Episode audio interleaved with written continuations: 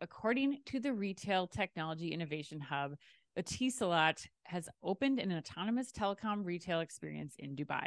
The store is powered by Trigo and Amdocs and also features real time cart updates on your mobile app as you shop.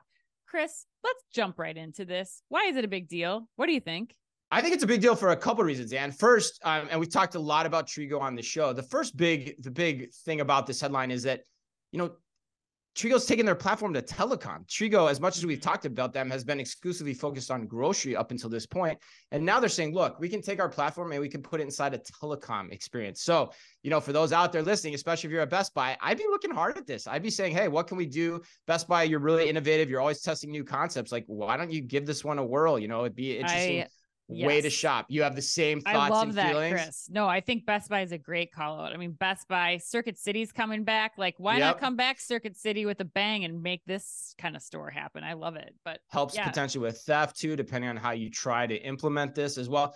But the second por- portion of this headline that I think is really interesting is what you said there towards the end on your read is that we're talking real time receipts here, Anne. Uh, uh, you know, real time receipts are big. Like you and I have We've visited a lot of these stores across all the different providers, Amazon, Trigo, Zippin. and yep. the receipt process is always a frustrating part of the experience. And here Trigo is saying like, look, you can see your receipt in real time. You can get what's in your basket in real time.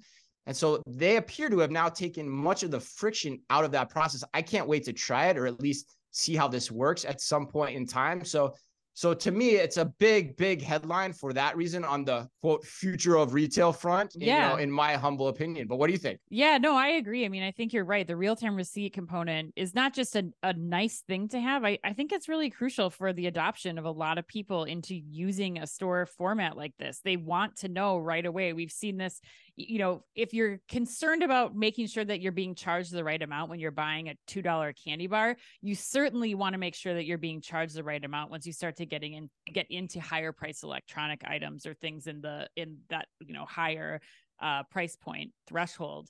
I also think that what I love about this, Chris, is that it starts to show that people outside of Amazon are thinking beyond doing checkout free retail in grocery. It shows that Trigo, in this case, who's always been kind of you know right on the tails of amazon in in, in expanding and advancing this technology that they are starting to think about okay the electronics use case makes a lot of sense. I think at 926 or 926 square feet for this particular store concept. Yes. You're also looking at doing this in some of the stores with really high theft. Like I'm thinking the T-Mobile, the Verizon, right, the mall stores, like these these like smaller box mall stores, Claire's, yeah. like all these stores that are you know roughly a thousand square feet that are in the malls that have yeah. been victims of this like walk in, walk out. Nobody's doing anything about the theft. I think this is another area where that can really start to make a significant impact. So I just I just love that this is getting beyond C store, beyond grocery just like you said.